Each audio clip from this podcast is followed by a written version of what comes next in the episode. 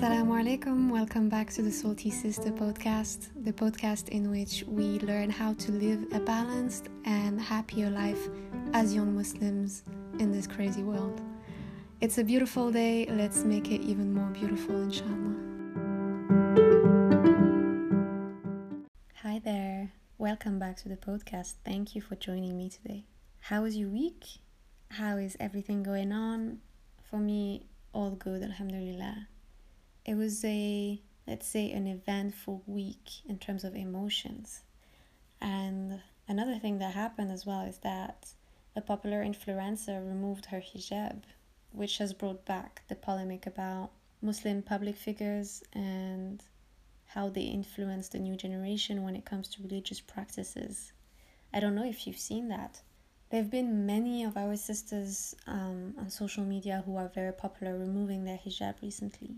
I have to admit that whenever it happens and they post their first picture scarfless, I cannot help but read the comments that come with it. Do you also do that, or is it just me?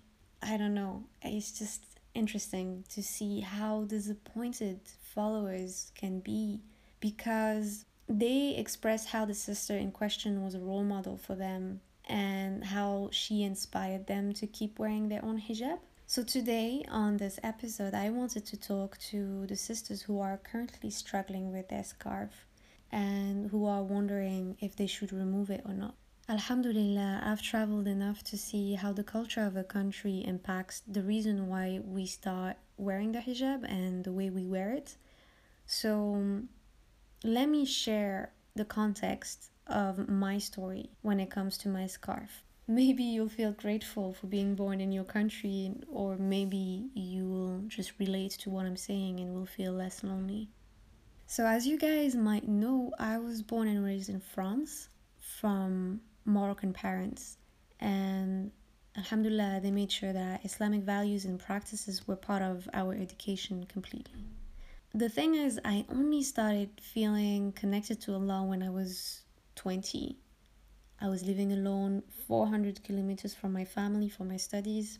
So it kind of happened in secret. Like, of course, I was not ashamed of starting to practice, and and I'm sure my parents would have been happy to know, but I really made it into something personal.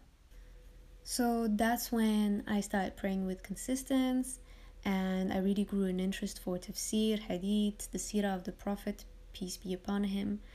It's like I always had faith, but I was just missing practice and knowledge, so I did that work then. And to be honest, it only took a couple of months for me to start thinking about covering myself.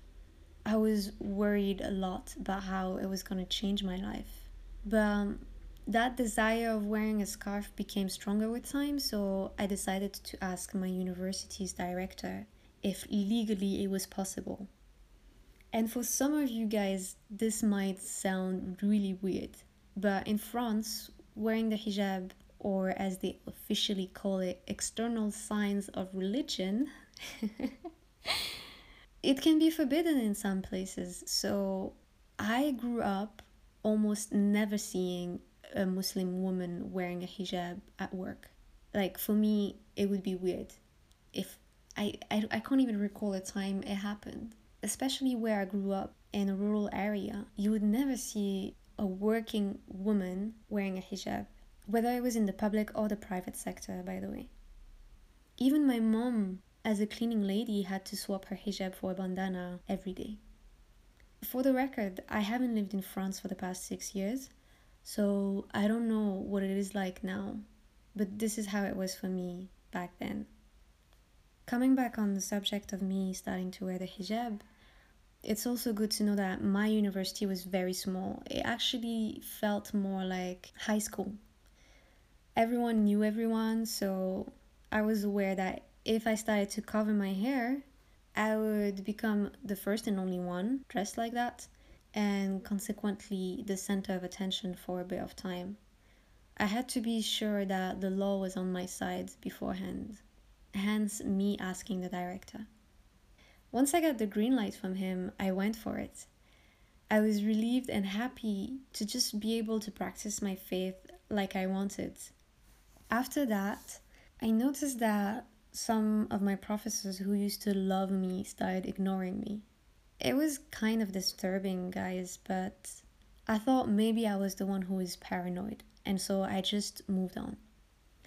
One day, though, my head teacher called me in her office in the middle of one of my classes. So I really thought that something big was happening and she needed my help or I did something wrong and I went there a bit worried, but she just started asking me random questions that could have waited and really nothing urgent. So I got up to leave the room when she was done, and before I did, she added, Oh, and by the way, could you please remove that? Pointing at my hijab. I was so puzzled by her questions. You guys should have seen my face. So I asked her what was that about, and she explained to me that some of her colleagues were not comfortable with my headscarf. To which I answered that it was not my problem and that I intended to use my right to wear it without caring about Professor's personal opinion. You see, this is why I asked the director because I knew this might be an option. This is how it is in France. We know that people are so hostile to Islam in general that we have to prepare ourselves for these kind of situations. So Alhamdulillah, I'm so glad that I went to the director first. What happened after is that I put up a, a strong face in front of her, but honestly, I was so disappointed. In my head, something clicked. Everything made sense suddenly. I knew exactly who she was talking about. And it was one of my favorite professor. But she did stop to acknowledge me in class and she wouldn't let me participate anymore suddenly. So I could tell that she was unhappy with my new lifestyle change. But to go as far as teaming up with my head teacher and setting this fake meeting up and asking me to remove it like this in this sneaky way, how petty of them. The thing is, they were both strong women with feminist values so I really expected better of them. Anyway, this is just an example of things that would regularly happen when I became a hijabi in France. It was not easy. To get a student job, I had to remove my scarf for interviews. And when I got a position in a restaurant, I knew that I would also have to sacrifice what I now consider to be part of me for 12 hours each week during work time my faith grew stronger though, as well as my resentment towards my country's closed minded mentality, I'm not gonna lie. I put up with the mean looks in the bus, with the security agent following me at the supermarket, with the baker not replying my good mornings. I put up with all of that nonsense because I knew why I was wearing my hijab. It was for Allah and for Allah only. I felt amazing in my spirituality so nothing could shake that. And the reason why I'm telling you all of this is not to complain about my beloved birth country and its limiting beliefs on what freedom of practicing your religion is. It's to show you that in religion, like in anything in life, what matters is not how you do things, but why the intention behind an act is more important than the act itself in Islam, and we all know that. We've heard it so many times. Intention, niya, intention, intention, intention. But today I want to get deeper into that subject for you who is struggling to decide if you should keep your hijab or not. And to do so, I want you to ask yourself questions. As usual, you guys know how much I love asking myself questions and how much I always encourage you to ask yourself questions as well. So, why did you start wearing the hijab in the first place? Was it for cultural reasons? And by cultural, it could be family culture. So, at a certain age, all the women in your family start wearing it, and it's kind of how it's always been, so you didn't question it.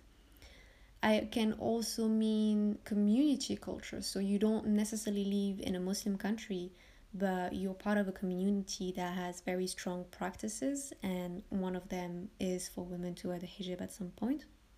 Or it is part of the culture of the country where you live in. So, this is what I mean by cultural reasons. I don't mean that someone has forced you, I just mean that it was a natural choice because of the culture you grew up in. And if that was the case, then what could help you make it more of a personal choice? How can you regain the control over that choice? How can you get closer to your creator so that culture just becomes a detail in your decision of wearing it? Ask yourself those questions if you are in that case scenario.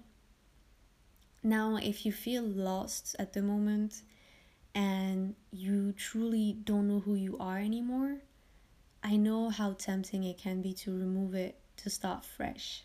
You might be thinking that your practice doesn't reflect how you look and that it's hypocritical of you to cover yourself when you don't even pray, for example. In that case, ask yourself will removing my hijab take me further from Allah and open the doors for more sins, or will it do the opposite? And I think we both know what the answer to that question is, but sometimes we forget how much of a protection the hijab is. It's clearly not just a piece of fabric. If you adopt the lifestyle that comes with it, it protects you from going to the wrong place, from being approached by men with bad intentions, from sinning publicly because as hijabis, we represent Islam whether we want it or not especially in front of non Muslims. However, when it comes to influencers, I think we've given them more responsibilities than they can handle. What I mean by that is most of them don't even talk about religion. They're not out there claiming to be spiritual guides. They talk about lifestyle, fashion, parenting. So I can confidently say that I admire Dina for her sense of style. I like Amina for her ambition and her business skills. I love Haifa for her positive attitude and good vibes. And I follow Asia for the vulnerability that she shows in her interviews. But for religious inspiration, Allah has given us the best role models, and those are none other than the wives of the Prophet, peace be upon him, and the Sahabiyat, his companions. They were the best of people because they lived amongst and followed the best of us, Muhammad, peace be upon him. And I see you coming already. You're going to say that we don't have as much access to information about the Sahabiyat as we do for modern days influencers. But I want to disagree with you on this one. There are thousands and thousands of hadiths. Surely we can find inspiring ones about women there. There are also many books about the subject, like Great Women of Islam, who were given the good news of paradise, those are the resources we should use when it comes to finding religious role models. These are the women we should look up to to practice our religion. Of course, there are no visuals of how they used to wear their hijab, um, and that's why it can be tempting to just look at the influences that we have today and get inspiration from them. But a lot of scholars dedicated time to study the subject there's a very interesting class about it on Bayyinah.tv in which Nouman Ali Khan goes in the detail of what hijab means, the different ways of covering, and their origins. It's really interesting, and I encourage you to watch it if you can. I've learned so much while following that lecture, and I think that's the type of content that can be motivating. And it's not that hard to find those books, those videos, so I really invite you to review who your role models are when it comes to your religious practice. Maybe you need different and more appropriate influencers in that field. In the end, wearing the hijab is truly a journey and it evolves with time. But what matters the most is that it brings you closer to God. So if you're still struggling to decide whether to remove it or not, don't hesitate to talk to your hijabi friends about it. I'm sure they had the same doubts at some point. There's no shame in having those thoughts. And if you don't have a support system that understands you fully, I'm always here to talk. That's it for today, guys. I hope that this podcast has shed some light on your problem at the moment. I'm gonna put the details of the books that I've mentioned and the lectures that I also mentioned on the article version of this episode. So it will all be on the blog saltysister.com. And um, really don't hesitate to message me on Instagram at Salty Sister or to email me to salam at saltysister.com if you want to talk more about this subject or about anything. I'm here. I hope you have an amazing week. Don't forget that every day is a beautiful day, Alhamdulillah, and that it's up to you to make it even more beautiful. So you go enjoy your day, and I'll talk to you next week. Bye.